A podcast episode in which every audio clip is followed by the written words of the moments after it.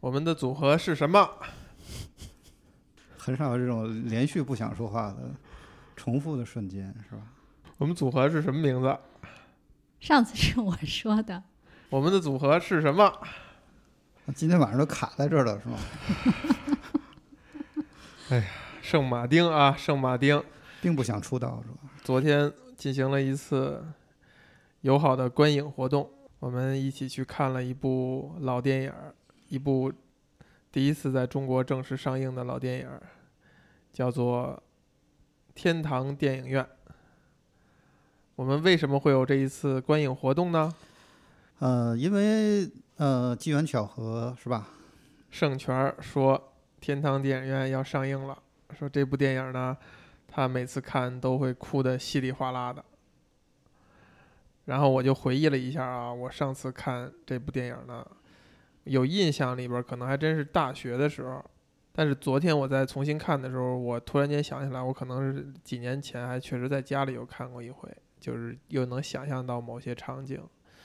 嗯，当时我就记得我对这部电影呢，不能说是特别喜欢，但是肯定是觉得是一部很好看的电影。但是身边经常会有朋友是对他的感情非常的深厚，于是呢，也加上我们一起录的这个 Taco 这期节目呢上线，全都连着？所以，所以就导致大家呢还觉得，哎，还应该再聊一聊，对吧？趁着盛权还没有回到美国，于是我们就组织了这这次观影活动。那么，圣马丁当中的丁娜，你是第一次看这个电影吗？我是第二次或者第三次，但上次看应该是超过十年以上了。这个电影的名字是记忆犹新的，就记得非常牢，是有这样的一个电影的。但是里面的很多情节已经不太记得了。其实我问了几次盛权儿，我说如果还有一次录播课的时期，你想录什么？然后他是难得的主动的讲说想录这个。因为看的电影不多，那盛权为什么我们要录天堂电影院呢？嗯，为什么要录天堂电影院？这是一个非常好的问题，是不是？希望能给你一个明确的答案。我觉得我跟这个电影是有一些机缘。首先一个呢，我看这个电影不是在很早的时候，嗯，有可能就是近十年之内的事情。这个电影已经是就是非常声名远播的那么一个状态。嗯，然后属于闲着没事儿看了一下什么豆瓣儿排行之类的，不是非常有目的性地去看了一个电影。但是，如果你那个看过这个电影的话，你会知道，可能你不同时期去看这个电影，你会有不同的感觉嘛。所以我对于我来说，我觉得我可能是在一个合适的时机看了这个电影。那个时候你已经出国了吗？没有，第一遍的看的时候应该没有，但是已经来北京了。嗯、应该是。昨天呢，首先观影过程当中啊，坐在我身右侧的丁娜就已经哭得不行了，是吧？然后呢，盛权呢是为了不让我们看到他的表现，于是，在关键情节的时候呢，装着去上了个厕所，跳过了一些情节以后，回来以后就自己就坐到了第一排啊，咱们也不知道在第一排的时候他自己发生了什么。然后这个看完电影以后呢，我们因为今天要聊，所以我们就没有想马上的进行一些交流，但是就简短的几句话，其实就是盛权对我们对我反应没有很大的表示不满，但是呢，他呢表示了理解。如果硬要说跟这部电影的共鸣或者代入的话，像我这种从小就在北京长大的人呢，其实很难跟片中的这个成长的这个主人公有非常深度的代入和共鸣。而且我也是这次看，尤其是放到了咱们要聊这件事儿的语境下，以及二位这个如此感动的这个景象下，我才意识到这部电影对于相当一部分觉得非常喜欢他或者很有感触的人意味着什么。而这一类人大概他的人生是什么样的，以及经历了什么。呃，可能就是分享一下一点那个个人的那个经验啊，因为我第一次看的时候，嗯、怎么说呢？我不想那个，因为这个电影可能基本上每个人都看过嘛，然后包括情节呀、音乐呀，呃，然后比较著名的点呢，基本上大家都知道，所以我不太想谈具体的电影当中的一些情节方面的东西。嗯但是如果你熟悉这个电影的话，基本上这个电影有两个版本。如果呃，如果我记忆力是正确的话，我第一遍看的应该是他的导演剪辑的版本，嗯就是可能是更更复杂或者更腹黑的那个版本。哦，所以两版本区别是什么？一个就是那个老头儿叫什么来着？呃，Alfredo，对，阿尔弗雷多他呃对那个男主人公跟那个他的初恋女友之间做的事情不太一样。另外一个呢，就是多年之后，那个男主人公回到城市之后，呃，相当于是跟他的初恋女友有一段再续前缘的那么一个情节，是导演剪辑版里有的，然后在公映的版是没有的。那 Alfredo 对他们俩做的有什么区别呢？就是在公映的版里，呃，那个，嗯，那老头儿叫什么来着？阿 Alfredo，阿尔弗雷多，就是相当于是，嗯、劝他离开那个城市嘛。嗯应该是在导演剪辑版里面，呃，那个男主人公跟他的初恋女友本来是约好在某一个时间，然后再再见最后那么一次面，但是男主人公耿耿于怀的就是那个他那个初恋女友没有去嘛。嗯呃，在导演剪辑版里面，那个相当于他那个初恋女友是去了，呃然后呢，先见了那个阿尔弗雷多，是吧？嗯然后呢，那个老头儿跟他说了一些话，就相当于是对那个、他的初恋女友说：“你会相当于你会你会牵绊着他，对你会影响他的前途。对，相当于是他有一种有一点像改变或者规划了男主人公的人生，相当于是这样。嗯，但这是那个公映版里没有的。另外那个我说那个《再续前缘》，基本上你们也知道什么意思，对吧？呃、我记得我印象版的演员演的是对？对，相当于他回去之后又找到了那个女生，然后，那我还真的是没看过这个版本，没有印象了。所以我的个人经验是我第一次看的是这个版本。我看的时候呢，呃，有一种特别，嗯、现在想起来可能有一点特别惊艳的感觉，因为这不，你不管抛出所有的东西来说，这个电影本身，不管是音乐还是最后的结尾，都是有有一点，你第一次看的时候是有一点惊喜的那种感觉的。嗯我呃第一遍看的时候，应该看的这个版本是这种感觉，然后过了一段时间呢，我又看了那公映的版本，然后我才相当于是我看完公映那个版本之后，才有那种非常强烈那种感动的感觉才上来，因为那个呃公映的版本有点像那个像那个 fairy tale 一样童话般的结局那种感觉，呃前一段时间呢，大概在它重映。一开始第一天还是第二天，我在上海就看了一遍，相当于是我隔了数年之后又看了一遍公映的版本。呃，那天我是依然是非常感动，就是可能是跟这种感动，相当于你又多了小十年的这个人生经验那种感觉，你的那个情绪的累加，可能是又上到了另外一个不同的层次吧。嗯，但昨天跟你们看呢，就是这种感觉就没那么强烈了，因为可能是间隔时间太短，兴许下一个十年再再加上你有观测者，是不是？对，但是还是会受影响的。对要脸要面儿是吧？我看这个电影的时候，我包括昨天看那遍，我仍然还是非常感动的，还是强忍着这个情绪哈，没有没有落泪，控制着自己的情绪的。但是这个电影就跟我以前看的时候的印象差不多，就是就我喜欢它的地方还是很喜欢，就是能让我很感动。但是我不喜欢的地方仍然还是不喜欢，你还是能够深刻的看到看到一些你你不太满意的一些痕迹。有的时候是会感觉可以跟当初看那些比较煽情的片儿一样，就是他那些点你肯定是会难过，肯定是会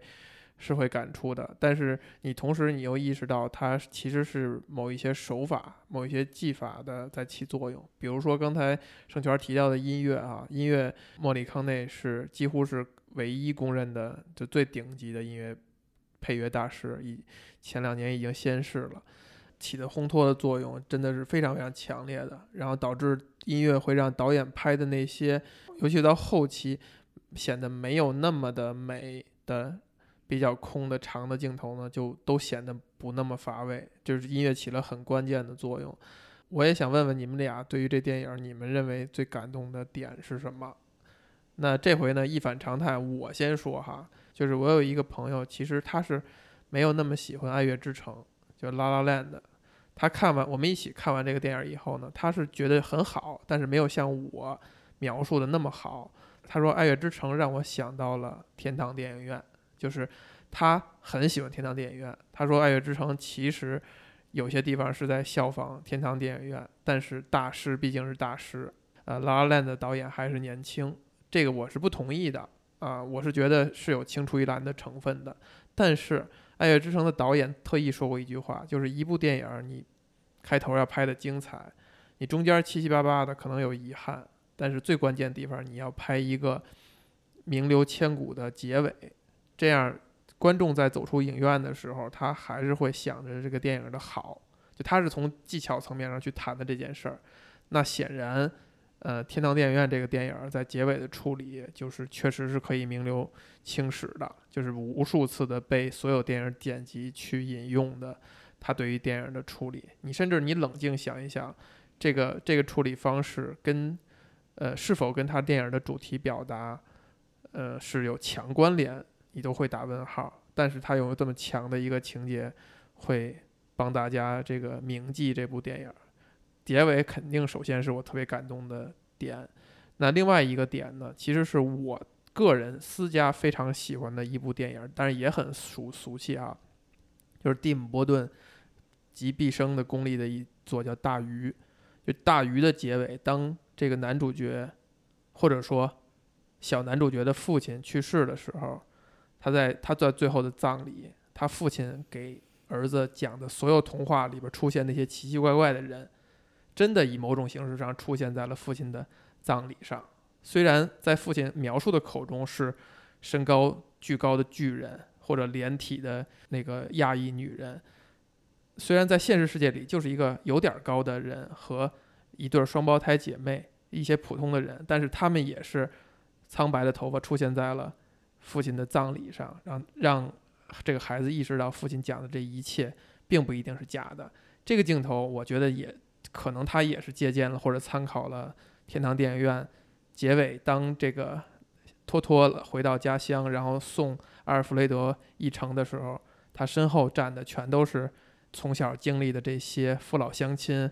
跟他一起有过电影回忆的这些人，这个点还是也还是让我很感动的。我先说一个吧，我说一个，我上一次在看的时候完全不记得有这样的一个情节，就是嗯。中间他想去追求他的这个初恋，想表达自己的这个热爱，但实际上他又不敢。然后，呃，他扶这个阿尔弗雷德从家里出来的时候，他们俩坐到了一个门框门框上。阿尔弗雷德就给他讲一个故事。嗯，当时我看的时候觉得非常的好，而且他的那个镜头是，嗯，从远到近非常缓慢的，伴随着故事的节奏。一个镜头，一个完整的镜头，一个完整的镜头。然后阿尔弗雷德在这个里面的表演，包括非常生动的讲了那个故事。然后这个故事其实啊非常打动我。你可以重复一下这个故事。这个故事讲的是，嗯，有一个年轻的卫兵，嗯，他很喜欢嗯这个国家的公主，但是他又不敢去表达自己。后来有一次，他就鼓起了勇气，向公主表达了自己的爱恋。然后，公主跟他讲说：“呃，你可以在接下来的一百天里面，每天站在我的窗口。当你站够了这个天数的时候，呃，大概意思就是我们应该可以在一起。”然后，这个士兵就每天站在窗户下面，然后不管风吹雨打，什么事情发生，他一直就坚持站在那里。到第九十九天的时候，这个士兵就离嗯，开了。这个原来我很早以前，可能都快十年之前了，我跟小红老师说过，我说这是我最喜欢的一个爱情故事。但是我给他讲这个的时候，我是忘了我是不是从天堂电影院当中看的了，也也可能是从其他地方看的，或者说从其他的方式接受这个故事。我讲的时候，我其实说的是一个书生嗯，站在一个、一个小姐，对千金小姐的床下。咱们特意说一下这个故事。电影当中没给这个故事，就阿尔弗雷德讲到这儿以后，就开始直接谈其他的问题了。你们是怎么样理解这个故事？就是这个书生也好，这个卫兵也好，为什么要在九十九天就没有站到第一百天他就离开了？我是这样想的，就是，呃，这个故事我为什么印象比较深刻？我觉得他确实在讲，呃，你真正爱一个人应该是什么样子的，可能会和我们想象当中的不太一样。这个过程，它就是第一，你要向一个人表达你的感情，它其实是一个放下你的自尊、放下你的尊严的那个过程。然后第二个就是。嗯，当你已经表达了你的全部的感情，并且你用实际行动证明了说我对你的感情是这样的，那这个时候他会渴望有一种回应。但是他为什么到第九十九天就离开了呢？是因为我是这样理解的，嗯，如果这个公主真的爱这个卫兵，那她离开以后。这个公主会去找嗯这个卫兵，呃，他们俩的感情还可以继续。但如果这个公主她不是真的喜欢，但是又迫于自己许下的这个誓言，如果是因为这个事情而被迫和这个卫兵在一起的话，那可能这个卫兵他不希望公主是因为这样的状况而在一起的，所以最后其实这个卫兵就。嗯、呃，相当于是很巧妙的，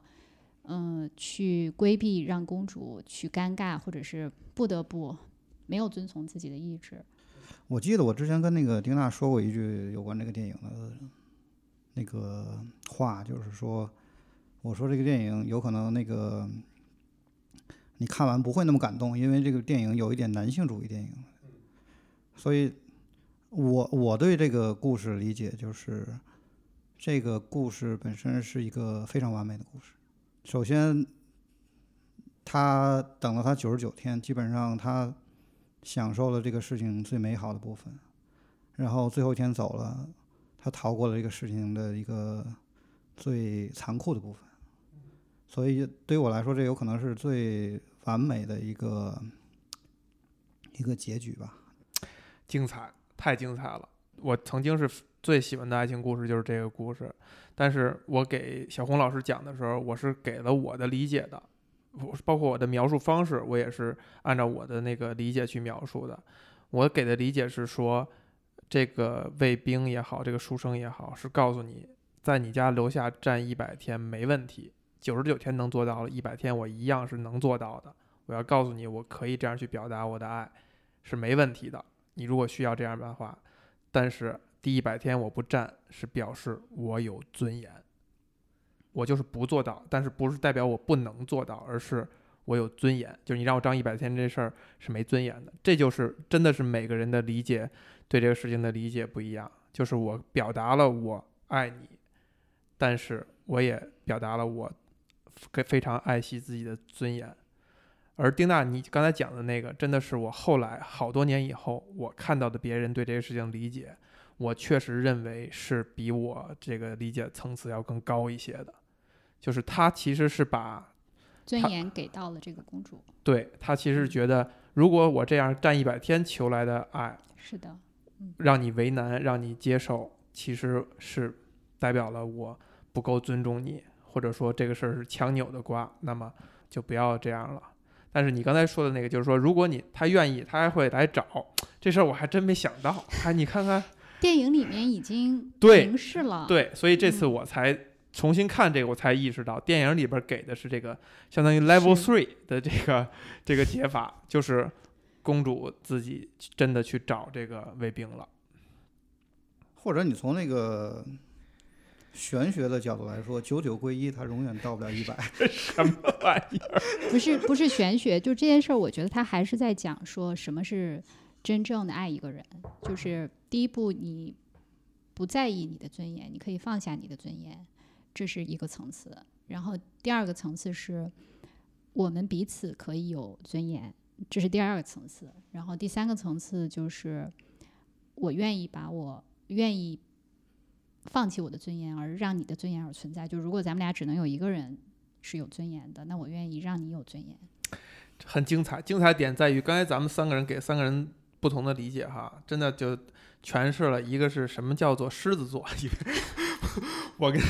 我跟盛泉都是狮子座哈，都是这个要理儿要面儿的啊，比较在惜尊严的。只不过我选择的方式是一个很硬气的一种理解方式，盛泉选择的是说不想揭开这个锅盖儿，对吧？站一百天人家没下来。搁这脸往哪儿放，是吧？是这这个意思。我觉得无无从考究，就是这个故事是这个电影儿它把它把它带到主流的世界的，还是说它其实已经是一个广为流传的故事？我稍微给你讲一下我为什么这么理解啊，因为辩嗯，辩解一下，是吧？九九归一，没有我也说九九这个这个东西基本上，嗯，每个人有不同理解，这非常正常的一件事情。嗯、但对于我来说，我觉得这个整部电影基本上它讲的是一个，是讲的是一个男人的成长当中的几件事儿嘛。嗯，然后其中有一件事儿就是初恋这种事儿，对吧？然后呢，初恋这个东西呢，百分之九十九可能是一厢情愿的那种，所以我才说为什么他享受了最好的部分，逃过了最残酷的部分嘛。你怎么看，丁娜？你一个只有只拥有初恋的人，没听懂，你你再解释一下，你在说什么？就是你初恋，呃，大部分都是一厢情愿嘛。嗯然后，单相思。嗯，对吧？不是啊，不可能呀！我我认为初恋之所以发生，就不是因为这个样子，就是因为两情相悦才会有初恋，单相思就不会产生初恋了。对，或者说单恋吧，这这样比较那那明确吧。那不能叫，就是那那你可以说这个是这个单恋，但它不是初恋。就如果你定义初恋，它肯定是两个人在一起了，那叫初恋呢。不在一起，它怎么叫？你理解不是一下丁娜那个她没有他的精力比较有限啊。因为那个 puppy love 比较关键的是东西是 Puppy love 是什么呀？初恋之类的。叫 puppy puppy love，puppy 对，puppy 小狗 puppy 酱是吗 puppy 酱，？puppy 酱的 puppy，你是在 Q 索菲？呃，就是比较关键的一点就是没有什么人生经历，对吧？你可能可能完全是出于一种呃刹那间的冲动，或者是你接收到了一种呃宇宙信号。对，不管是那个心心理的还是生理的一种信号，对吧？像这种没有源头的东西呢，失败率是很高的。这种东西才叫初恋。当你那个心智已经成熟，步入社会之后，你在跟别人确定关系之前，你会考虑很多其他的因素，那就失去了初恋的那个先决条件了。你们说的都没问题。嗯，当我们看到这一段儿哈，这个情节就是这个托托跟这小姑娘叫什么艾莲娜、伊莲娜、艾莲娜的故事的时候 tomato tomato 是吧？啊，我们现在我们以现在这个怎么刚才怎么划分的来着？三十六岁到四十四岁之间，三十五岁至四十四岁之间的这个年龄段的人来去看这样的一段情节的时候，会是产生一种什么心态，以及会产生一种什么感觉？刚才丁娜把这个故事啊，或者这这个相关的东西归类到他认为很感动的一个点，这是为什么？这个感动是出于一种什么样的心情、心理？还是说，其实你感动于一个老人去把这个故事讲给一个少年？我觉得他说的，嗯，感动的地方在于他好像在讲一个爱情故事，但是呃，其实到后面，我觉得这个同样的情景不仅仅是适用于爱情故事，就是他后面包括他离开家乡这么多年不回来，嗯，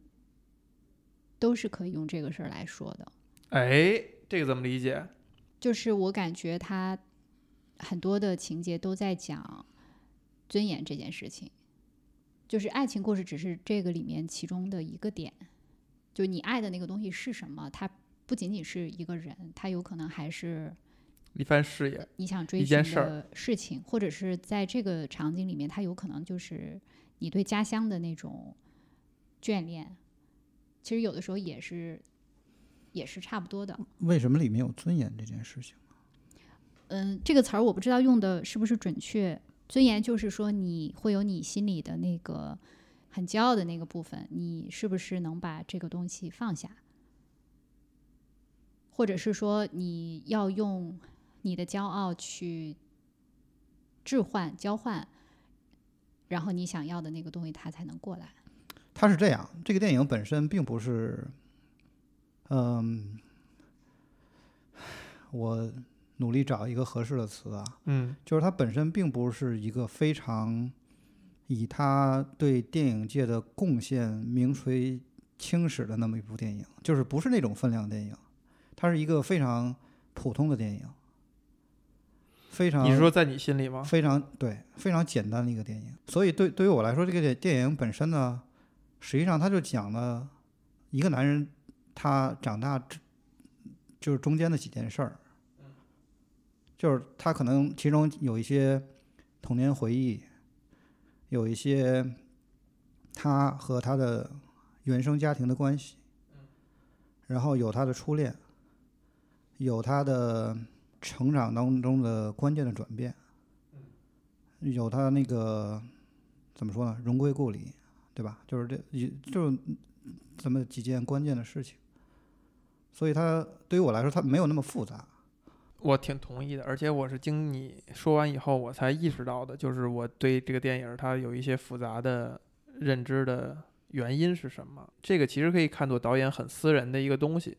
只是他拍的、拍完了以后，这个东西拍的很精致，他得到了很多人的认可而已，或者说导演在顺便做到了得到别人的认可，但他可能初衷或者说去产生拍这个电影的动机是很私人的一些事儿。这个是完全是这个电影除了里面情节啊或者感动的点之外，呃，对于我来说，我印象最深的地方就是我觉得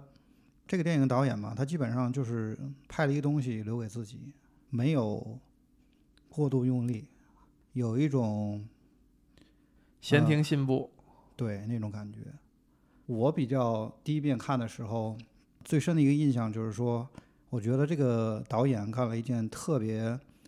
呃，可能是每个人或者是每个中年男人特别想干但是没有干成的一件事情。嗯就是说，人到中年之后呢，呃，各方面的压力就来了，会有一段时间，你基本上你会觉得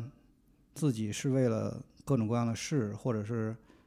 各种各样的人而活着，找不到自己嗯那种感觉，所以造成了很多人就会，比如说辞职去想干点什么，对吧？然后每五到十年会有一个标志性的事情，可能大家会去想干一件事情。实际上，这是一个可能你人到这个年纪一个共有的一个心理过程。但是这个导演呢，通过他拍电影这么一件事情，我觉得是做到这一点。他把这个东西拍给自己，也留留给了自己，对吧？然后呢，拍出来让你感觉又不是很不是很努力，但是你觉得很好那种感觉。怎么说呢？到了这个年纪，你你能做那么一件事情，然后能把自己找着了，放在某个地方，你知道这就是我，我是这么长起来的，然后变成了今天的自己，我觉得是挺厉害的一件事情。而且是吧，还还能卖票，这挺强的。导演五几年生人，你想想他拍的电影八几年拍的吧，八八年，八八年上映，但哦是你想想他制作的话，我估计再往前倒几年，其实相当于三十几岁，三十几岁，朋友们，三十几岁，三十几岁拍这么一个电影没有想象的就是已经怎样了，怎已经怎样了，功成名就了，或者怎么样了。当然，当能当上导演就已经算是超出全球百分之多少人了。尤其在那个年代啊，你要是手握那么多资源，那么多东西被被可以听你调遣调配的话，其实是是集万千宠儿宠爱于一身的角色了。我刚才一直在回想，就是我跟这电影没有完全接上的一些点，以及它恰巧接上的一些点哈。你顺权，你可以算是，比如说这跟这电影百分之百的连接嘛，就是说它每一个每一个情节、每一个想讲的细节，都恰恰敲在你的那个心缝儿里。八九不离十吧。嗯，我刚才在想，就这个电影里边儿，我能够我能够带入的一些点，其实立刻想到的就是两两件事儿，就初恋那部分跟我好像关系都不是很大。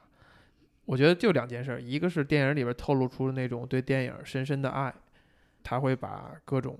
他不管你看懂看不懂的梗都扔扔进来，嗯，海报什么的都扔进来还有，有很多对老电影致敬的镜头。对我相信很多人，大部分观影者其实是 get 不到的。嗯，但是他也不会太大的影响你。呃，但是你如果相对熟悉一点的，你就能看的就是有趣味。就举个非常非常简单通俗的例子，就是，呃，他在里边儿也是铺垫了几次，就是阿尔弗雷德跟托托说说你说我见过你爸，当然见过你爸，你爸爸就挺精神的，跟我一样有个小胡子，他但是他更帅一点，更像那个克拉克盖博。可能很多新的年轻朋友已经不知道克拉克盖博是谁了哈，那个可能在哪怕咱们这代人，其实也会津津乐道的一个好莱坞的一个特别大的一个有点有点邪气的一个帅哥，就是很很很很多年以前了。然后这电影里的处理方式是，当他那个小男孩跟他妈妈走在那片废墟，然后他妈妈一直在哭，这个就说爸爸可能去世了怎么样以后，小男孩没有过度悲伤，因为他看到了。那个《乱世佳人》的海报，对吧？克拉克盖博在那上面，然后他还冲着那个海报在乐，就是这些情节，你就能够体会到，就是导演那种对电影的爱，以及他沉浸在自己的这种围绕电影的小趣味当中，自己特别开心。他一定设计这些情节的时候是特别开心、特别爽的。就这个点是能够跟一个，就是如果我以一个创作者的身份的话，我可以跟他找到一些共鸣的。再加上也是对于电影的这种喜爱程度。然后另外还有我还能接通再能想到的一个点的话，其实就是这个多多少少他拍的相对模糊的一点地方，就是呃小男孩跟自己妈妈的感情，就他没有花很大的篇幅，他也没有讲得很明白，也没有一些戏剧性。包括咱们昨天看完以后，Sophie 还在问说为什么他就不回去看他妈妈，他他为什么不回去等等这些，这个是反而他电影里边他讲的没有那么。直接和明白的地方，就是这个男孩跟他妈妈之间的感情。三十年没有回家，因为电影讲的是这个男主角他的记忆的，我们可以理解为他的记忆当中的片段。他在记忆当中，他妈妈就是那么一个形象，是那么一个状态。这就是说明他选择记住的是这些片段，那也就是妈妈会给他留下的是这些印象。而包括最后到现实这条线以后，他回去以后跟妈妈的这种久别重逢的这种状态。是我觉得作为一个男孩能够能够接通的，就是与与母亲的这种情感的一比较模糊的、很难形容的一种一种感觉。嗯，是，我觉得昨天咱们是四个人看的电影，对吧？嗯，呃，我可能是就像你说的，跟这个电影连接点最多的，不管是性别啊还是经历都对。对，嗯。大包袱也可以现在先抛出来哈，就是，呃，我们四个人去看这个电影，我跟 Sophie 呢，Sophie 是已经退休的一个，就是现在是我的老年实习生啊，Sophie 这这个身份已经退休的一个职业女性，但是也是在大城市，在北京，在在上海出生，在北京成长，我也是在北京成长，我们对于这个电影非常主干的那种共鸣。就一定是弱于丁娜和圣泉儿，就是从所谓的相对没那么大的地方出生、成长起来，然后来到了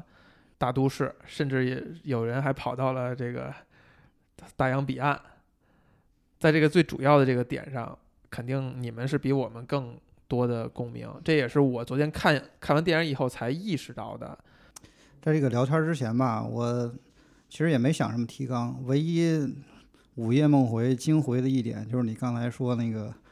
那一点，就是说从那么一个没那么大的地方来，对对，没那么大地方，我我这句话是特意照顾照顾一下。我一直在酝酿怎么是吧，找到一个词能对得起一千多万家乡父老。对对对对对对所以我的形容都很小心嘛，不是从一个小地方，对吧？圣泉来自天津，还是天津城里吗？市区里吗？是啊，对，丁娜来自长春，也算是一线城市是吧？这个不含任何的地域歧视和那个优越感，真的就是了解的少。天但是为什么有一种深深的被冒犯的感觉？天津应该是直辖市，然后长春是省会。对，嗯，不，这这这俩信息，这个是是经过高考的人都应该知道啊。我是指的是，比如说在家乡的这种，呃，繁华程度也好，或者说怎么样来形容，可不可以算。可不可以算作一个小地方？可不可以跟意大利的这个一个小镇来对比？我觉得为了那个不误伤跟那个或者照顾大家的情绪，咱们就以影片里的地点西西里岛和罗马来说，就是。啊，西西里岛，哎，你别说这这倒是有一个点啊！我第一遍看这电影的时候，我就是他他要离开西西里岛，然后去去大城市嘛。嗯我当时还挺惊讶，去罗马就算去大城市了。嗯，还真是算一大城市。也许也许在那个年代，罗马算欧洲中心城市之类的啊，反正就是那么一个 concept，对吧？从小地方到大城市，或者是从那个稍微小一点到稍微大一点，反正就有那么一个对人的见闻会有那么一个不同的影响的那么两个地方，对吧？嗯，嗯，你你是想让我接着展开说是吗？对，那就到泪点了，这，哎，嗯，是这个这这个可能是，呃，我看这电影应该是对呀、你刚才那问题最后没到我这儿，你问最感动的点，最后没问我是吧？对我我自问自答把这个补上，可能对我来说那个最感动的就是这个，他在海边劝他走，然后是吧？我也不是那种超级影迷，背不下来原原的电影台词，但是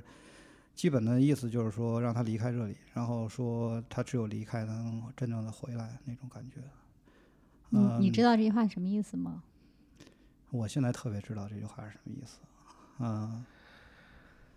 但从另外一方面讲呢，这有点那个怎么说呢？文字游戏了。实际上，从另外一方面讲呢，就是一旦你离开，你就永远回不去了那种感觉。呃，因为我从我的个人经历来讲，我基本上不能说是比较漂泊吧，但是属于那种比较心不定那种人。嗯、我可能呃，从十二十岁、二十多岁之后，二十多岁之前呢，在天津，然后后来来了北京，待了十年，然后呢，后来去了美国，美国的一个城市待了五六年，然后又换到另外一个城市，还待了一年多，然后呢，可能将来又又会呃搬到上海，对吧？这是人生规划，就是。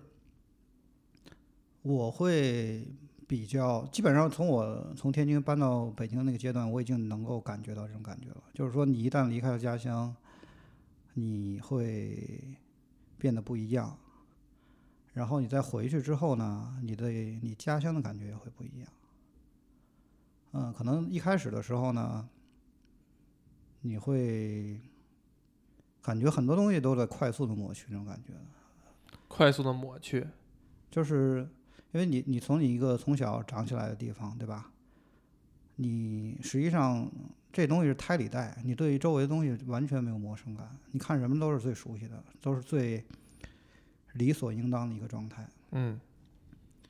当你离开到另外一个地方呢，你发现你胎里带的那些东西呢，可能会有另外一种呈现的时候，你再回去了之后，会天然的有一种陌生感。当然，从另外一角度来说，可能也有点亲切感。虽然天津跟北京离得挺近啊，但是我记得我刚来北京前一段时间，就是最开始那段时间，然后回天津的话，一在天津站下车，听人说天津话，我都感觉特别亲切那种。就是你可能出到一个陌生的地方待久了，你回去突然找到一种，就是你与生俱来的一种东西，跟你产生了共鸣，那种亲切感是不一样的。再往后发展，可能就是怎么说呢？陌生感越来越重，就是你会你会突然有一天发现，你即使回到了你的之前的地方，很多东西你自己反而不适应，会对自己当时是一种心理上是有一种冲击感的，因为你你从来可能生下来之后，你没想过会不适应自己生下来那个环境，对吧？嗯。然后再往后发展发展呢，基本上你心理上表面的一个东西就被抚平了，就是你不会再觉得回去之后不适应，或者是回去之后你会努力的往回找自己想去适应，就那个心理感觉也就没有了。但是基本上你到了这个阶段呢，你心里就埋下了一个种子，就是你你永远心里有那么一块儿。我觉得我可能大大概到七八十岁之后，能把这个东西再翻出来啊，就是感觉可能还是跟你的家乡与有某种程度上的那么一种连接还在那儿那种感觉。我。就接着讲讲我当时特别感动的一个点，就是那个瞬间让我不能自已的那个情节，就是他在回到家乡之后，他自己一个人走到那个电影院里面，然后这个时候就他的耳边就响起了过去大家的欢笑声，然后他仿佛又看到了当年那个电影院里边那些人的。就是他日日夜夜在里边跟大家一起生活过，一起共同享受过的那种快乐的场景。就他在那个电影院里面，多 cheesy 的一个环节。他在听我说完，听我说完。他在那个电影院里面走的时候，已经里面破破烂烂了，然后这个桌子椅子都收在中间嘛。但是他走在里面的时候，这个声音一直是当年的那个场景，就是那个环节是非常非常打动我的。就是你去到了原来的一个老地方，然后这个地方已经面目全非，已经很破旧了，已经和你记忆中的样子完全不同了。但是你带带入的全部都是当年的那些东西。这个场景我是特别特别深有体会的。我自己有一个切身的经历，就是这样的。就是我原来小的时候在我姥姥家长大，然后大概上学以后就。呃，姥姥家是农村嘛，然后上学以后就回到了城市。就其实我我我的那个经历里边还有一个分段儿，但是在姥姥家的时候的那个成长的过程，就是你是被周围所有的人呵护着、爱着长大的，就是那个是我后来才意识到，但是当时你不知道，但是。呃，所有对你的那些人的那个音容笑貌，他们就是把你当成一个掌上明珠，然后一个村子里的人都是你的呃舅呀、姨呀、亲戚啊这些人，然后你就是在他们的那种挚爱之下长大的，就特别像这个托托他小的时候，他的那个小镇里边的那些呃人，不管是这个牧师也好，还是其他的这个。嗯，叔叔阿姨也好，对他的那种感觉，所以当我很多年以后有一次，就是我中间隔了好多年没有回到姥姥家，我下一次再回去的时候，其实姥姥和姥爷都已经去世很多年，并且他们把他们家的那个老房子就卖给了一个一个远房亲戚，然后我当时回到那个地方的时候，我真的是不能自已的，就是我。不敢回去，所以昨天苏菲她讲说，为什么她不回去？就真的那个那个叫近乡情更怯的，就你也不知道为什么，但是你每次走到那里，你没有办法控制自己的情绪，就是你整个人都是被特别特别深的那种撞击的感觉。嗯。然后我当时是站在我姥姥家的房子很远的地方，就看着那个房子，就是没有办法向前。就是你你你你你站在那儿，你就看着那个房，那个房子其实已经，它已经重新翻盖了，但是那个位置，就你站在那儿的时候，你眼前浮现的都是以前小的时候的那个场景，还有姥姥呀、姥爷呀，你周围的这些亲戚，他们就会一一浮现在你眼前。所以那个在那个那个那个点的时候，我真的是非常感动。对你们俩说的，其实我都挺同意的哈。它也是一个很 cheesy 的情节，但是 cheesy 就意味着呃不是这这个最大公约数，就是很多观众都是很买账的。我我要解释一下我为什么说 cheesy 啊？我觉得既然你已经呃感动过了，对吧？你也得着了，可能是是时候，就是呃说出来一些其他的事情。就是因为我我刚才呃说过，我是先看的那个导演剪辑版，再看的公映版嘛。实际上在那个导演剪辑版里，那是埋了一个情节，所以我后来按照我这个顺序来看呢，你可能看到那个那个桥段的时候，你会觉得它没剪干净。你明白吗？就是在那个导演剪辑版里，那是有一个情节的发展了。他为什么要回去那个里面又转一转呢？他之所以能让很多人产生共鸣，或者说，呃，这个感动，就是因为人家有很好的洞察，是吧？这回到讲，回到回到讲那个，但是这洞察的点，之所以成为洞察，就是因为它有很非常大的一个普适性。这个普适性恰恰刚才沿着二位说的，就是从一个从一个相对小的地方去到了一个相对大的地方，然后无法再返回家乡，无论是生生理上还是心理上这一点，为什么到我这儿这些点仍然适用呢？就是虽然我没有离开过家乡，但是去到现在已经好多年没去的小时候生长的，哪怕就是那个小区，那个某一个环境，比如说天坛公园的某些地方，对于我来讲，那就像小时候像我的后花园一样。去了以后，你可能会发现已经面目全非了，你会产生一种感觉，如果它没有变化，天坛公园不还在吗？它里边会有发生很大的变化，很多地儿都拦起来了，不让走啊，等等的。因为我对天坛的记忆绝对不是祈年大道啊，什么那些店啊，那些不会变的东西，一定是小时候经常去玩的某一片小树林啊，踢球的一块小广场啊，甚至那边曾经卖冰棍的一个摊儿啊，等等，类似于这样的记忆。那么这些地儿你再去的时候，你仍然会出产生一种戳肺管子的感觉，你会各种心绪涌上心头。比如说你在这儿曾经输了一场比赛，或者说几个小伙伴在骑行石上面互相逮来逮去的，捉迷藏也好，什么也好，你都会烦起来这些这些感觉，还包括。比如说小时候姥姥家附近的某一个现在已经破旧的，真的就是电影院，它再也没有翻新过。那现在已经可能不放电影了。那你在走路过那儿的时候，你就会想到你当年哪部哪部电影是在这儿看的，是跟楼下的小朋友一起怎么样跟家里要的钱，你是如何忐忑的觉得家里边儿，因为我们家人没有看电影的习惯，你是如何忐忑的答应小朋友一起去了，回家忐忐忑忑的跟家里说我想去看电影，能不能给我钱？你发现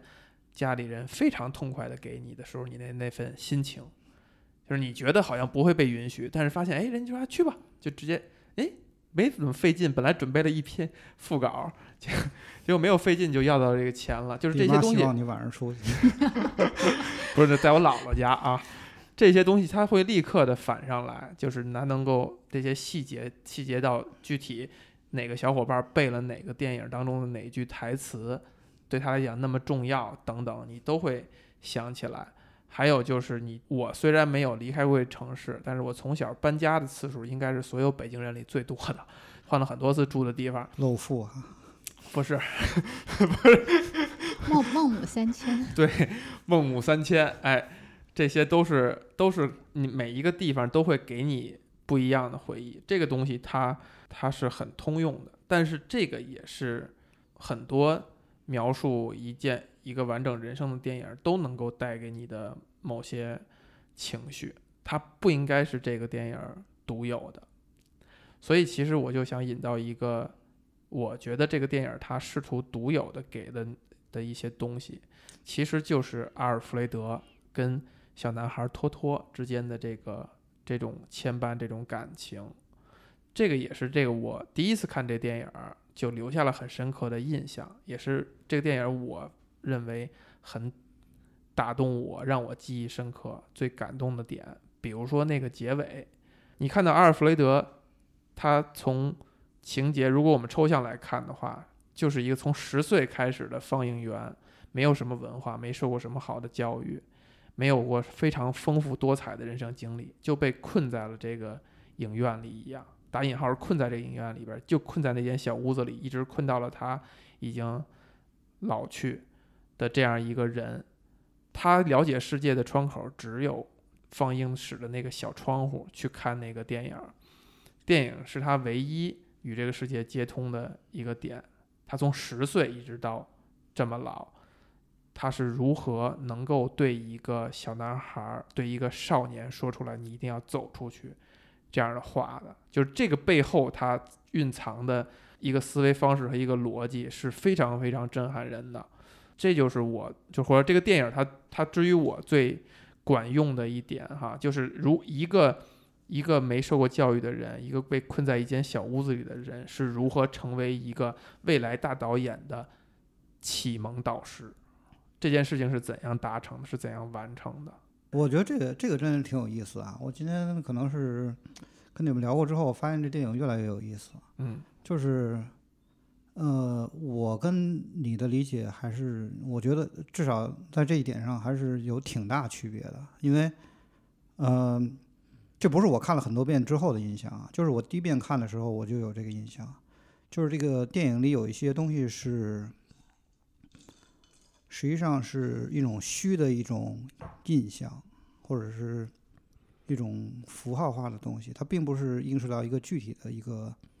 人或者事情上的，嗯，我举几个例子啊，比较明显的是他那个，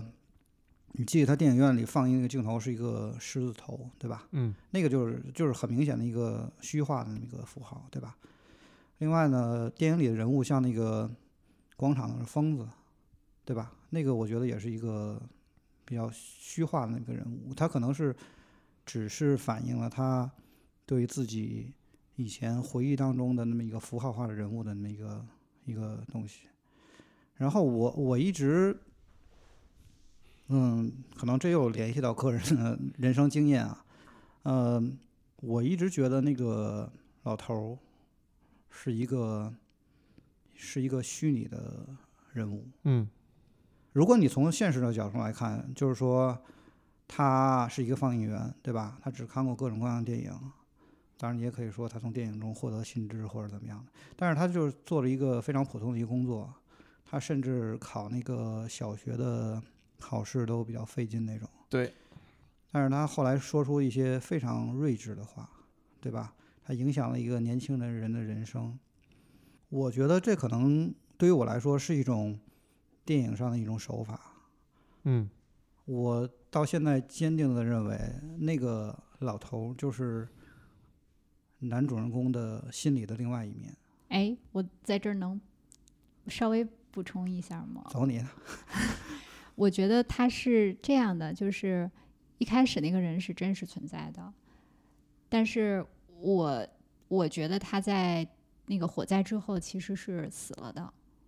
其实我没有没有没有深入想过，但是我其实是在那个那个情节下是有一瞬间这样的感觉。就是他应该是在那个火灾里面已经已经已经死掉了，也有可能就是说他童年有那么一个人物，然后然后他在后面他下一次就是他戴着那个墨镜出现在他面前，他接手了那个新的放映厅之后，然后那是他臆想出来的，从那个之后他才变成了一个和自己对话的一个虚拟的人物。就如如果是他这么理解的话，因为我当时有一瞬间是。觉得他其实表现的应该是这个人已经死去了，应该已经故去了，而不是不是生存下来了。因为从我的角度来理解啊，就是我觉得，嗯，一个人的人生当中很难遇到那么一个人去手把手的把你领到一条道上，对吧？更多的可能对于每个人来说是一种内心的挣扎。我回呃回想我自己的人生经历，你说，你每做一个人生当中重要的决定的时候，啊，当然你可能跟朋友瞎聊，但最后你可能最挣扎的那个时刻是你面对自己，你可能心里有两个声音，你在权衡，对吧？你在考虑得失，是这是这这样一个过程。这个完全否认嗯了人家想，所以，所以在电影里面呢，他设置那么一一个人物，是反映了他当时的一种想法，或者是想法当中的一种理性。是，这个就是你用你的话说啊，每个人都可以对这电影有不同的理解。是是是，首先，我从未认为这个电影儿它是以一种那个艺术创作的手段去描述的这个老头儿。我觉得他是一个非常写实主义的去讲的这个电影。这电影各个角落都是写实主义，甚至你你去你去再把大鱼找回来看，你发现大鱼就是套它整个的结构，然后但是使了一点魔幻现实的感觉去演这个电影，但是它仍然有些地方必须是特别实的，比如说最后的葬礼。去推棺这些东西都是非常非常实的情节。这个实的情节就是早死了，不能做其他的理解。推的这个棺材就是阿尔弗雷德的棺材，这些人就是很爱戴他。那回来以后，也可能他们是共同缅怀自己曾经的生活也好，还是什么也好，但是对阿尔弗雷德的感情是真实的。这个人也是现在被下葬的。就这些点，我觉得他就是他是非常写实的，非常现实的去去拍的。当然，你那么去浪漫的去理解，就是他在某个时刻后边已经呃已经不存在了，我觉得也没问题。另外一点呢，就是我跟可能跟二位不太一样的是说，我家里的四位老人，当然现在只有一位老人还还在世啊。这四位老人真的都是从我记事儿开始一直陪伴我长大，到他们离开人世，所以我会有我看这个电影会有数次有瞬间会想到，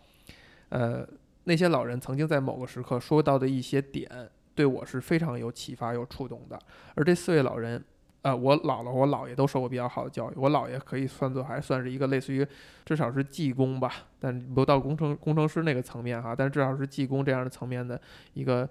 工人。但是我奶奶也好，我爷爷也好，非常朴实、非常朴素，也仍然会传递一些，偶尔会传递一些所谓的人生智慧。给我，所以我会觉得阿尔弗雷德虽然没受过好的教育，虽然只是从事了一份简单的职业，但是他看电影，就是这个东西足以产让这个人产生非常广阔的呃胸怀以及他的思维方式。我不认为，所以我就不会想他那个东西是是一种艺术处理，就是老人会给他传递一些呃思想。但是有一点，我觉得。有意思的是在于，我也在回想，就是如果我们把自己带入是这个导演或者这个男孩的话，我们是否会拍一个电影去描述你曾经的一个影响你人生的一个老人？你生命当中是否出现过这样一个人？我其实是想不到这样的角色的，这个是我觉得是有点遗憾的，或者你可以反过来说是。呃，故事当中托托或者导演本人他很幸运的地方，就是有这样一个人，他可以把他摆在像那么重要的一个位置，跟他没有亲亲亲戚关系，但是在他生命当中扮演了那么重要的角色，并且那个人也是倾尽所有的去爱着他这个这个小朋友，就是他一个没有血缘关系的一个邻居，一个一个家乡的一个一个小孩，一个身外的人。倾倾尽了他的所有。所谓倾尽的所有，就是一个在一个小地方，在一个小屋子里待了一生的人，你让你逼着他去说走出去，这个对他来讲太残酷了。就是你想吧，一个人相当于要否定自己的一生，去把这个点告诉一个你，你只有非常爱这个人，你才会把这样的话，能够这么残酷的话。从自己口中说出来，既让自己听到，又让这个人，又让你的对象的这个人听到，是需要有非常大的勇气和爱支撑的。另外一点就是，我们在想最后结尾，就是结尾处，托托长大以后，托托在放阿尔弗雷德留给他这卷胶片，是他接的他所有剪切下来的亲吻镜头的合集，做了一个短视频，短视频剪辑。你你去想，就是他得有多大的爱意，才会把这个东西，就是留给留给你这样一个小时候的你的一个朋友，就他会以什么样的姿态去留给他，以及他在做这个的时候，其实是几乎是他刚跟托托熟悉以后，他就在做这件事儿了。他就在开始拼接这个录影带。这个不是他烧，就是这个影楼烧了以后，他失明以后做的，是在他之前他就在做了。有一个镜头特地交代，我这次特意特别注意，就是他在这个影楼着火的时候，是这卷录影带从高处跌落下来才得以保存，在一个铁盒子里才得以保存。就是说他在很早的时候就开始做了，他在很早的时候就清，无论他做给谁，他就已经阿尔弗雷德是内心深处是怀着这样深深的爱意去做的这样一件事儿，只是最后这个这份爱意，他把它遗留给了小托托。你就去想他的一生是怎样度过的，他是怀着怎样的一种，就是既愤懑又最后。他又用某种方式把它疏导成了一种爱意，疏导成了一种非常温暖的东西，而能够让他这样去做的，他从一个有点凶的大叔变成一个和蔼可亲的老人的，就是这么一个小男孩。而小男孩为什么能让他变成这样呢？他从小男孩身上看到的是什么？就是看到的小男孩也可以倾尽一切所有的去爱一样事物。就是爱电影。我觉得你可能忽略了一个细节，我刚才一直在想这个问题，就是，嗯，一开始这个小男孩想去学，其实一开始他就非常强烈的意愿，而且他每次都黏着阿尔弗雷德，但是阿尔弗雷德就不想去教他，不想搭理他。这个反转是出现在阿尔弗雷德去考试，但是他不会那个题目。是的。然后他们俩在这个考场里发生了一段。故事，所以这个事儿其实就是为什么我一开始说他讲的是什么？就我我可能一开始用“尊严”的这个词，可能不一定会特别准确，但是我觉得就是在那一瞬间，阿尔弗雷德是把他原来想固有的坚持的那个东西放弃了。为什么放弃？因为他就给了他一个一个一个契机，他可能原来有一点想。但是不知道因为什么样的原因，他不肯教这个小男孩。后来就在那个场合下，他就放下了一些东西，然后换回来的就是这个小男孩跟他的友谊，跟他的陪伴。嗯，我觉得这个这个其实它是一个不能忽略的东西，就是他并不是在一开始就主动。知道说这个孩子喜欢电影，然后他主动就去教的，其实是有一个过程的。你恰恰说了一个点，就是你说不知道因为什么原因他不愿意去教，我们现在是知道他因为什么原因不愿意去教的，就是他内心深处觉得不能让一个孩子像我一样的在那么小就做一个放映员，一直被困在这个小屋子里。就他可能没有把他理理性的抽抽丝剥茧成这样一句话。但他潜意识里一定是出于这种原因去抗拒的。我觉得他在那个时候没有这么清晰的想过这个问题。他是一种很模糊的感觉嘛？或者说，他其实就是没有认为没有必要，就是因为他那个时候可能他跟这个孩子也没有什么是感情，或者是说也没有那么深入的接触，他就觉得你是一个惹祸精，你给我带来的都是麻烦，所以他不想让别人去干扰他的。自己的那个小天地，不知道你们俩回想有没有生命当中出现过类似于这样的角色？就一个长者会给你一些，无论是指点也好，还是说一些提携也好，甚至你发现他在你的身上倾注了很多的情感。爹妈算吗？那肯定不算啊，肯定不能算啊。我觉得是有的，我我觉得应该是有的。所以我觉得冥冥之中自有天意嘛。昨天咱们是咱们三个跟 Sophie 一起去看这个电影啊，这个冥冥之中也是自有一个最好的安排。其实我前一阵儿我回想，我觉得 Sophie 确实是至少在我生命当中是扮演了很重要的角色。虽然他可能自己不自知，或者说针对咱们都是这样，就是他自己不自知，他自己玩的很开心，他也没把你们这些小孩儿太当怎么回事儿。但是他却对我们产生了很深的影响，包括现在，因为苏菲现在是我的实习生，所以当我再次又看到他做的 Excel 表格的时候，真的就拉回到我十多年前、十五、十五六年前、十六年前第一次正式在一个公司里实习，看到了你的呃领导电脑上出现的那些非常精美的、非常专业的、职业的文档的那种震撼。那 Excel 表格里是都是接吻的情节吗？此处不宜吐槽，以至于在那个时间点，我认为所有的公司里的这些员工，天然的就具备这个水平。然后你后来发现，哈，我再去其他公司以后，发现大家这水平还比你差远了，比你技能都差远了。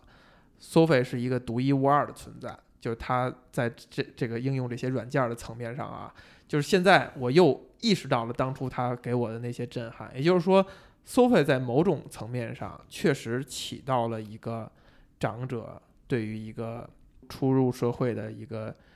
年轻人的那种影响，就示范效应吧。确实，感同身受。在这个情感层面上，他也是挺巧妙的，就是他会他带入这个点，这个我我认为是这个电影至于我他主要渲染的一个点，就是一个人生在走到。后半场的一个老人与一个朝气蓬勃的一个小孩之间的一个一种羁绊，一种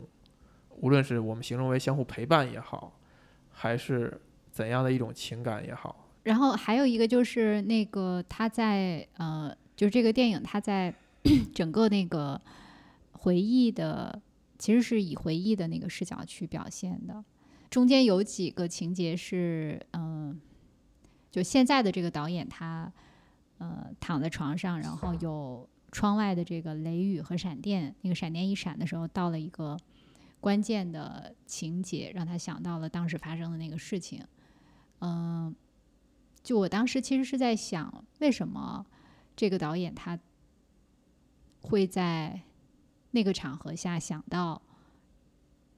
一闪一闪雷雨，就像放映一样。我是说，为什么他？这么多年没有回去看，他陪我回去那个地方，我能理解。但是他为什么没有去看过这个阿尔弗雷德？然后最后，当他知道这个人去世的时候，然后他想起来过往的那些情节，就这个表达到底想说明什么？呃，从电影的脉络上来讲，实际上有这么一条线，就是呃，那个阿尔阿尔弗雷德是吧？嗯，他也不是说一开始就希望这个 Toto 是吧离开那个城市。我觉得他这个想法也是慢慢形成的那么一个想法。没有啊，最后达特别早的时候就跟最后达到那个关键点，是因为 Toto 失恋了，对吧？然后实际上在这个城市，如果他还是在西西里岛这个小城镇的话，他是走不出来的。所以我觉得是那一刻。那个老头儿来决定说，一定要离开这里，嗯，是吧？这就是导剪版的问题，嗯，是不是？都是这就是导演剪辑版的问题啊？不是，我觉得在那个公映版也是大概是这个线索。但是他在特别早的时候就跟托托讲过，你一定要出去嘛？嗯，我觉得那时候他可能想法就是别干放映员，考公务员之类的，不不一定走多远，对吧？嗯。因为，因为我觉得有一个比较关键的地方是，他后来受伤了嘛，他也看不见。实际上，他受伤之后，他还回到那个放映室，对吧？他们还过了一段很平静、很美好的一段时光，陪伴的、互相陪伴的那个时光。嗯。然后他才是有了他的初恋，对吧？然后他去服兵役，回来之后受了轻伤之类的，他有这个线索。嗯。我觉得如果没有那个他感情这条线的话，可能那个阿尔弗雷德不一定下定决心让他一定不要回来，就是没有这句话，可能会让他走，但是没有说让他一定不要回来。那是不是有点没意思了？阿尔弗雷德怎么看待他和他的初恋女友之间的感情？这肯定作为一个成年男子，肯定觉得嗨，就这是吧？不算什么事儿。一定要赶快度过它。我觉得他应该可能比较早知道，不是不当回事儿，就他可能是比较早知道你们俩肯定不会成，因为嗯、你看他那个电影里面表现的女孩儿，她的家庭是比较好。比较好、比较富裕、比较有钱，而且中间有一个他们出去玩的时候，他的父亲发现这两个人在一起的时候，这个嗯女孩儿她是很无奈的，就是被她的家庭所要求要远离这个男男孩儿。虽然他表现的比较抽象，没有没有直接讲，但实际上，嗯，想让这个女孩不想再继续跟这个男孩，我我我猜啊，大概应该是这样的一种表现。所以我觉得阿尔弗雷德他应该是比较早就知道说，你们这种非常美好的感情，它其实不会有任何的结果。就在当时的那个情境下，应该不会有什么结果。原因是，这个男孩现在你是配不上这个女孩的，就是从不是说不是说你们的情感不对等，而是说你们的社会地位、你们的家就庭门不当户不对，对，其实是没有办法有一个很好的结局的。那与其在这种情况下，就如果你想拥有一段你可以配得上的感情，那你应该去做你更好的那个事情。嗯我这段给你剪了吧，丁达，好不好？是不是有点俗气？你盛权，你刚才没有回答刚才丁达的问题。其实这个问题是为什么托托没有回来？不光是看父母，看自己的妈妈也好，妈妈和妹妹也好，还是阿尔弗雷德，这个是出于一个什么样的心理？我觉得就是他把那个地方，就是他并没有克服那个东西，就是说他心理上并没有那其实他就一直都没有克服。你包括电影当中用情节来渲染，就是不托托身边的这个女人一直在换。对，所以他实际上是把那个东西冰封起来了，但是那东西还在，嗯，但是他一旦回去了呢，就化了，他就又回到那个之前的那种状态或者怎么样的。那所以导演剪辑版里边，他回去以后又再续前缘了，这是怎么理解呢？嗯，我是说那个女孩一直在吗？嗯，那个女孩后来又回去找他了吧？大概是这样。嗯，我的理解啊是人生的另一种真实，就是一就是公映版，在我看来可能是拍的比较理想主义那种，导演剪辑版可能是一种真实，就是那个阿尔弗雷德他本身他也有一种，就是他他们俩有一种呃亦父亦友的那么一种关系，对吧？嗯嗯，就像父母的那个想法一样，就是他会尽力想把你引导上一个他们认为比较完美的一条道路那种感觉。所以实际上在导演剪辑版里，他操纵的更生硬一点，就是就是那种感觉。但是那有可能是就是另一种真实。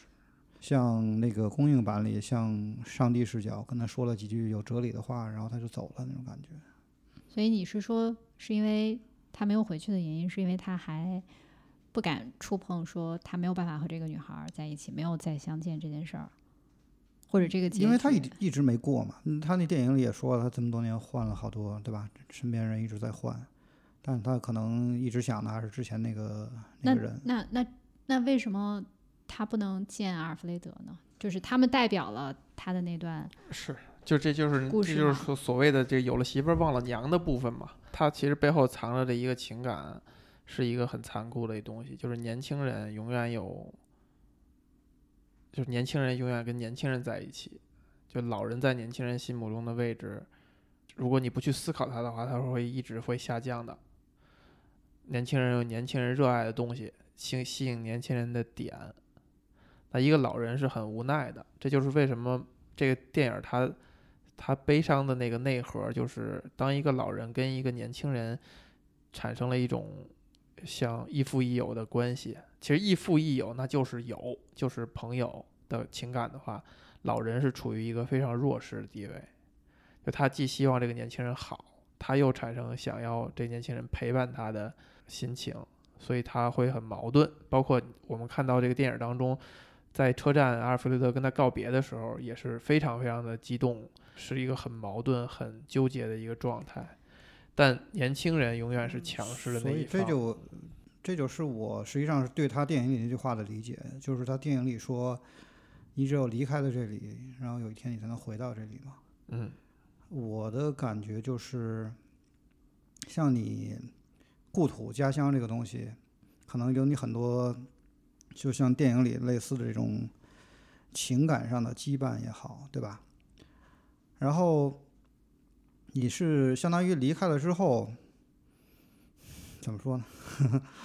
就是哦，那那那其实 其实就是就是就丁娜你最开始说的，你作为一个年轻人，作为一个小孩儿，他身边你你天然理解世界就你身边儿人都是围着你转的，你集万千宠爱于一身，事实可能也是这样的，也可能是你自己的一厢情愿的理解，但只有当你离开他们以后，你才会意识到这这一点。你如果还跟他们在一起的话，你永远也不会意识到你自己集万千宠爱于一身。不是我我我刚才卡住的那句话，实际上是这样，就是说，你只有离开了这个地方，嗯、就是如果你一直生活在这里，对吧？你永远有这些，嗯、怎么说？就是可能有一点现实主义啊，就是说，你如果一直在这个地方，你永远有这些羁绊，对吧？不管是你年迈的父母，然后你与这个周遭环境的这种联系，你的朋友，对吧？包括你的初恋，然后包括你可能你工作也在那个地方，或者是你的所有的视野、你的渴望全在这个地方，对吧？然后你如果出去旅游再回来的话，你会天然的非常适应这个地方。但是你如果离开这个地方很长一段时间，你再回去了之后，实际上你是不会再再次的羁绊在这个地方了。就是你虽然看到很多东西，你还是很熟悉，你还是可能感觉很好，但是你内心可能那时候就会有一个真实的声音跟你说，你已经不属于这里了。我这是我对他那句话的理解，就是说你只有离开这里，呃，你只有离开这里，才有一天你才能真正的回来。就是说你回来之后，你还可以再离开，而不是说你回来之后又被困在这个地方。就我突然意识到，呃，你你刚才讲的那个车站的那个场景，嗯、可能他实际的情况是这个，在他服兵役回来之后，其实阿尔弗雷德已经意识到说，外面的世界对这个年轻人来说是更让他兴奋的。他其实，在内心深处已经产生了我想出去看看的向往，但当他回来的时候，他要有他的家庭，还有我在，那是。他会产生这种羁绊，导致说他会犹豫我要不要出去。所以为什么阿尔弗雷德在最后车站送别的时候，实际上是非常坚定的跟他讲，而且是有一点决绝的感觉，其实是其实是在对。非常强烈的要把这层关系给切断，就是告诉你说不要不要，就是他是很生硬的就把它切断了。相当于是在帮助这个年轻人，你去追寻你想要的东西就吧，斩断这些要斩断这些东西，要情愫，是吧些东？西。我觉得你们俩刚才说的都非常非常好。我没有能够在第一时间，呃，理解这种情绪，是因为我从来没离开过，从来没离开过。就是北京之于很多地方来讲，你也可以是认为它是一个小地方，或者说去从小地方去大地方，不是这个事情的关键。这个事情的关键是离开你一个熟悉的地方，去一个不熟悉的地方。这件事儿我从来没有做过，但是我有类似于这样的机会。确实，经二位提醒，我想到了我曾经面对过的一些小的情愫。就是在一四年我第一次去美国的时候，其实我内心深处是准备着有可能换一个生活的地方，但是回来就包括我去之前，我觉得我妈我爸真的假的？真的包括我我妈我爸其实是有一些意识的，就我没有跟他们真正的去聊过这件事儿，但是有一些意识的。非常明显的区别是在于，我爸是非常支持的，就是他能够表现出来，就是你如果想去呃美国发展什么的，他是表示支持的。他是有，或者说他在给自己做这种心理准备，他是有一种有想把你往外推，出去看一看那个状态。我觉得可能这就是，就是一个老的男人跟一个年轻人之间的那种对这个事情理解，就有点像天堂电电影院这个当中这个理解，就是他可能有一种还还是希望你在这儿待着，但是他某种程度上认为你如果想出去，那可能是你一个更好的一个选择，所以他会产生这种心理建设，直到就后来有两三年以后，他发现我没有想出去的想法以后，他才会拉回这个心，就觉得哦，他可能不准备出去了。这很微妙，我没有非常正直接的这样聊过，但是你看到就比如家里的就是女性亲戚哈，我妈妈、我姥姥、奶奶之类的，其实当你提到比如说你要去美国一段时间以后什么的，他们其实是持一种偏负面、偏反对的感觉，就还是希望你留在这儿。而且我非常近的朋友。其实就是可能会半开玩笑的说说还去什么美国呀什么什么，就会他会以这种心态，其实是希望你能够还是留在留在北京。这是刚才咱们聊到这儿的时候，我才我才想到的一些点哈，就是你的故土或者你生活这个地方，就是有一些明里暗里的东西是拽着你也好，但是你从当中能够看到有一丝是可以。就比如像我现在回想我爸爸当时那个感觉，他其实是觉得你可你如果想的话，你可以愿你可以出去看一看。那我之所以没走这一步呢，我觉得可能明着暗着就是两个原因。内心深处，第一，我是觉得那个地方也没有一个特别值得去的必要，就它没有什么特别大的差别。呃，该看的该见的我也。大概感受了，我能够想象大概会是这么一个状态。它只是选择之一，它不是那个最好选择，它是选择之一而已。那明着的理由，其实我也跟数次跟朋友都说过，我说家里的老人只要还在，我可能就不会考虑离开北京换一个地方去生活。我指家里老人其实是隔辈儿的老人了，迟早有一天他们会离开。那那个时候我是否心态会产生一个？大的转变呢，也可能会，但也可能他们离开的速度没有我衰老的速度 快。也许我就已经回到了一个没有那么没有认为自己还是个年轻人的那种那种心态了。那这片孤独就相当于他各种情愫已经把你绑在这儿了，你就像阿尔弗德弗雷德一样的，一直在这个小屋子里当一个放映员，你也觉得挺好。但那个时候，可能你的心态慢慢的就会转变为，当你遇到一个年轻人，你会对他产生很大的情感的寄托，无论这个年轻人是你生出来的，还是是你结识的，然后你慢慢就会把自己变成是一个像阿尔弗雷德一样的一个长者的一个心态了。啊，其实这种这种东西在咱们中国古代的叙事结构里也有。我一直奇怪，就是在所有的评书也好，戏文里也好，好像人就存在两个状态：要么是小生，要么就是一个虚生，就是一个呃老生，就要么带胡子，要么没胡子。这个状态好像突然间切换了，可能突然的那个心态，就是这个电影里边托托跟阿尔弗雷德的。区别就是托托，如果再拖一阵儿，或者说他这份初恋开花结果了，或者说他没有阿尔弗雷德那一句话的话，他就会突然间一下从托托变成了阿尔弗雷德，就是一刹那的事儿。而你们二位呢，就因为我们这个祖国伟大的高考，就从托托就变成了托托，是不是这么个道理？嗯，个人有个人理解吧。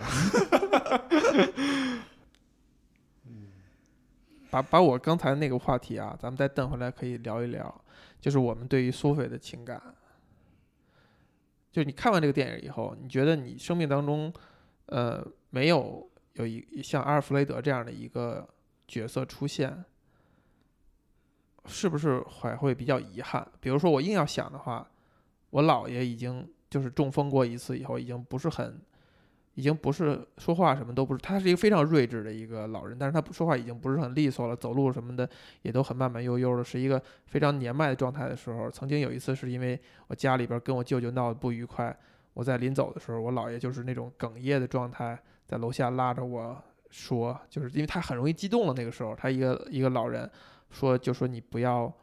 类似于过度的展现自己的才华也好，能力也好，你这样会很多人会给你穿小鞋儿等等，就是颤颤巍巍的去说这样的话。你发现，就那个时候我才上刚上大学，哎，可能还是高高中吧。但是你发现老人家就是一语成谶，就是他形容的，他对你的观察，他对你的这些提点，会伴随你之后所有的这个人生，因为他看明白你。对我还是呼应一下你这个话题，我觉得，嗯，有的时候一个人他之所以愿意给你讲这样的话，嗯，可能他是从你的身上看到了他自己。就他为什么要跟一个少年去讲这个话？可能他是怀着一种怜惜，就是过去我可能曾经也像你这个样子过，我在那个时候是没有人告诉我的。那我怀着对我自己的那种怜爱，今天我要告诉你，让你避免受到这样的伤害，或者让你能在这个时候少走一些弯路。对，所以从这。这点上看哈，其实阿尔弗雷德就是这样的。如果当年有人能够跟他说：“你不要在这儿放映电影，你走出去，对吧？你要是热爱电影，你就去自己去拍，自己去感受。”就像后来托托做的这样，他去拿起摄影机自己去拍，进而，在含蓄的这表达里，他成为了一个知名的导演，他可以去睡不同的女明星。不用困在这一个小镇上的一个银行银行职员的女儿是吧？是这个意思吧？这是不是电影给咱们广大男同胞提了一个醒？是我我还记得我第一遍看的时候，特别有反应的一个点就是 有反应的一个点，像话吗？就是在那个神经线上有有一点波澜的一个点，就是说。就是他，他也有一个情节，就是多年之后回到那个城市，然后又看当时那个他给他那个初恋初恋女朋友拍的那个影像嘛。我当时就是感觉，哎呀，是吧？你看人家确实是大导演，是吧？多年之后看自己的初恋女友依然是这么美，但是生活的现实有可能是，你多年之后再看初恋，你的那个什么审美啊，各方面都。变了，然后你会有一种不一样的感觉，是吧？你会觉得自己当年是吧？这品味，我觉得是不是？我觉得你们可以继续刚才那个点接着说啊，就是索菲，索菲是你们俩生命当中的是吧？不是你生命当中的一，嗯，不是，不是说索菲对我这方面没有影响，是呃，说索菲对我另外一方面影响更大。我觉得是吧？可能索菲对你们俩来说，对你们那个职涯方面是吧？这都太浅了，太浅了，太浅了。反正，反正这方面可能，呃，琢磨重一点，对吧？但是对于我来说，所以永远是，是吧？精神上的影响。带我滑雪、带我玩的那个人，就是找到人生乐趣的那个人。对，嗯，毫无顾忌，甚至甚至伤害到了自己身边人的一种洒脱的生活的状态和人生的精神。Sophie，她绝对没有意识到自己她是成为了一些人的影响了一些人的思维方式或者人生，或者成为某种程度上被动的成为了人的人家的导师，是因为 Sophie 她从来不给自己留悬念留遗憾。我觉得有意识到自己成为导师的，就是丁娜的刚才你点出那句话，他可能自己人生当中有一些困困难的点，或者有一些遗憾，或者说曾经遭受了某些刻骨铭心的痛楚，他把这个分享给一个晚辈年轻人的时候，他承担他自己有意识的承担了导师这个角色，但前提是说自己遭受过这样的苦难，或者说这个东西是他的一个呃永远的痛，他才会产生这样的意识。在这点上，这就是为什么我们对于苏菲是非常感激的，但是我们没有那么强烈的这种就 mentor 的那个感觉，是因为他没自己本身没遗憾，以及非常的洒脱，所以我们是沐浴在一个太阳的光芒下，但是太阳根本没把你当回事儿。太阳就是说我就是发光发亮，我就是随便照一照，照到你们了，得着了，你们得着了啊，得着了，不用过分感谢。嗯，不是很刻意的东西总是很美好的。还还有一个点啊，我想问一下，就是马雷，你作为一个长期奋战于是吧，评论各种电影是吧，那个各种剧透前线的一个前列腺上的一个人，嗯，不要提前列腺了，太伤感。现在就是他实际上呃，电影里面提了一些东西，你想他是九十年代电影是吧？嗯，是九十年代。八十年代末九十年代初，反正那个年代电影，他是他在电影里面预言了一些电影快死了那么一个嗯，那么一个方向，你是怎么看待这个？这是我不满意的点，这是我不满意的点，这也是这电影里边有一点儿，就是他有一些情节是很 cheesy 的，我觉得有一些煽煽情啊，还有一些对于呃故乡处理的方式啊东西是是在我看来不是一个大师手笔，然后对电影的这种想象，这种有一点自怨自艾的情绪，这个东西我认为是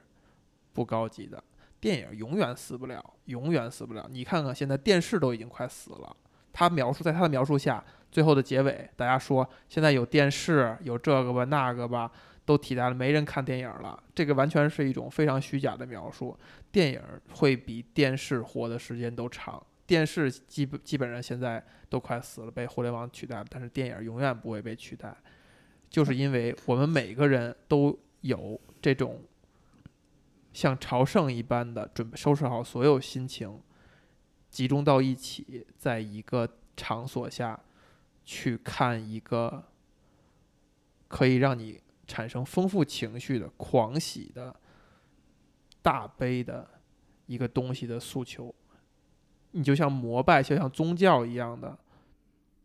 在人类整体去干这样一件事儿的诉求，是是伴随着人类文明就一直存在和产生的。就这一部分诉求是永远需要被满足的。电影这种形式，我觉得可能像你说的，一时半会儿死不了。但是确实有一些趋势，就是现在人看短视频都费劲，是吧？干嘛？有的有的都 要聊工作是吧？有的人看不完就直接往上刷了。嗯，但是你看，嗯，最近几年我其实个人，呃，有一些不太满意的地方，就是我觉得，呃，可能电影的品质，我觉得整体上是在往下走的。嗯、比较有票票房的反而是那种，要不然就是勾起那个群体情感的那种，甭管是民族的还是一个年龄段的那种电影，要不然就是爽片，对吧？就是像咱们看这部电影，如果现在上映的话，我觉得可能如果没有营销号营销一下的话，可能票房也不会很好。所以从某种程度上来讲，我是有一点同意他电影里的这种预言的。我觉得导演这样表现也好，不管他在反映现实还是呃刻意为之，我我觉得这是一个特别好的处理。就你想象一下，他如何去表达这件事情，能带给你的遗憾是更大的，因为他前面的那个呃很繁荣的那一段是比较长的一段，就所有镇上的人都把这个电影院当成他们的娱乐中心，每天晚上要求这个电影都看到很晚，而且嗯有很多人就连着看，而且那个呃虽然环境比较嘈杂，但是大家在那个里面非常开心，然后它的表现是就人的这种精神需要通过这个电影被极大的满足了，然后他到最后的时候表现那种反差和失落，其实是让这件事情带给你的那个震撼也好、遗憾也好是更大的。嗯，就只有当他能够带给你这种巨大的反差的时候，反而是在引起你深层次的共鸣。你你你要你要捍卫，你要维护这个事情，你要更加珍惜、更加爱护电影。我觉得，我觉得在这一点上，它起到的那种有一点是类似悲剧的效果。嗯，是就只有悲剧，它是实际上你看着它不是一个让你开心的结局，但实际上它带给你的震撼的力量应该是更大的。昨天在咱们看电影的时候，我脑海当中是有这个想法的，就是当只有当你用，当你真正走到电影院，用看电影的心态去看一部值得你托付这种心态的一个好作品的时候，你脑海当中一定会产生的想法是说，看电影真的非常美好，以后还是要去多看电影。对，刚才说那几个条件缺一不可，就是你要走进电影院，你要有一个想看电影的心态，以及你要看的是一部值得这种心态的作品，你就会加深你这个印象。你认为这件事情是无法取代的，是无法在你走进电影院之前，你想想哦，我们我们为了聊这个，我们自己找个我们自己在家里看了也行。你真正干了这件事儿，你会发现不行，你必须要走进电影院。你必须要以这样的方式去看。对，所以我我想说的是，我第一次看完这个电影，其他的我其实都记不清了。但是我当时看完之后，这个心里边特别无法灭磨灭的那个感觉，就是就是看电影是一件太美好的事情了，就是其他的事情是完全没有办法替代的。但是恰恰是因为他在最后的这个描述里面是掺杂了一些。这个电影院的没落，还有电影行业，它从那个时代的这个繁荣到最后是一片废墟的那个对比，那个差异，反而是那个东西带给我这样的感觉。就电影院不会被取代的一个支撑的观点，其实恰恰就是刚才你描述这一点。就电影当中讲的是一个小镇当中的电影院的没落，其实这种没落意味着是说，一个小地方、一个小镇，它的年轻人在流失。就针对我们现在的国情哈，就是一个相对小的地方，年轻人在流失。呃，电影院的没落是说，大家不用再以这种娱乐，把它当做一个娱乐方式去集中来活动了。但是在大城市里，电影院的繁荣是因为它是年轻人，无论是约会、聚会什么样这样的场所，大家可能不是为着电影的那个内容而去的。在这个角度上，它不会没落。但同但这个恰恰是。电影当中谈到的一种没落，就是我们对于电影院的定位认知，不是像现在在我记忆里小时候去看一场电影的时候那种神圣感、那种狂喜、那种就是好不容易上了一个大片儿，《蝙蝠侠与罗宾》《狮子王》的那种朝圣一般的，就是像过年一般的那种感觉，已经完全切换成了一种。交友方式或者什么社交方社交场所，它已经发生了变化。它或者说在没这个角度上，它就已经没落了。